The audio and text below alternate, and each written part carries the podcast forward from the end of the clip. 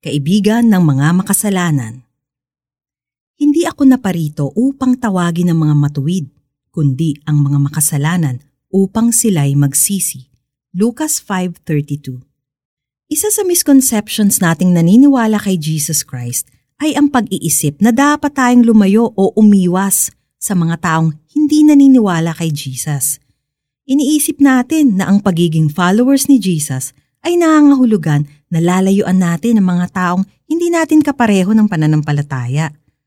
But surprisingly, sa Bible, Jesus did the opposite. Hindi siya lumayo sa mga makasalanan.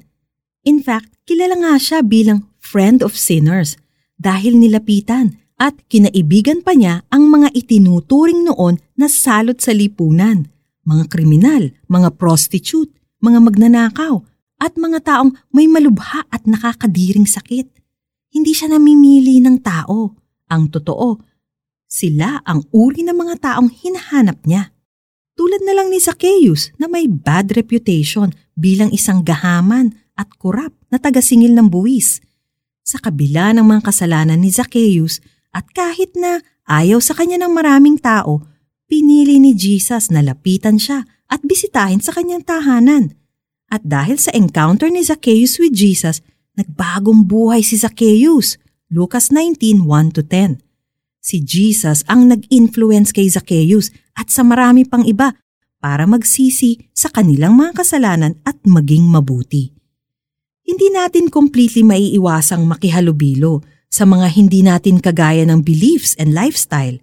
Baka nga ipinapadala tayo ni Jesus sa kanila para maging daan upang makilala nila si Jesus.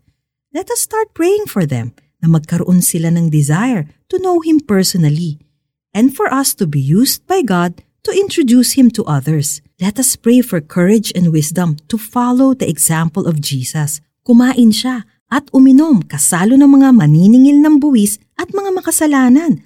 Lucas 5:31-32. Pero ginamit niya ang mga pagkakataong iyon para magpakita sa kanila ng kabutihan at magdala ng pag-asa. At ang bunga, naligtas sila. Let us pray. Dear Jesus, Tulungan niyo akong maging kagaya ninyo. Help me to reach out sa mga taong hindi pa nakakakilala sa inyo at sabihin ang mabuting balita sa kanila na namatay kayo sa krus upang tubusin kami sa kasalanan. Salamat sa pag-ibig ninyo sa akin, kaya magagawa ko ring ibigin ng iba. Amen. For our application, pray for those who are not professing Christians to be open to the gospel. Subukan mo ring mag-volunteer o mag-donate sa ministries or organizations na tumutulong sa mga may sakit, nasa prison or drug rehabilitation center.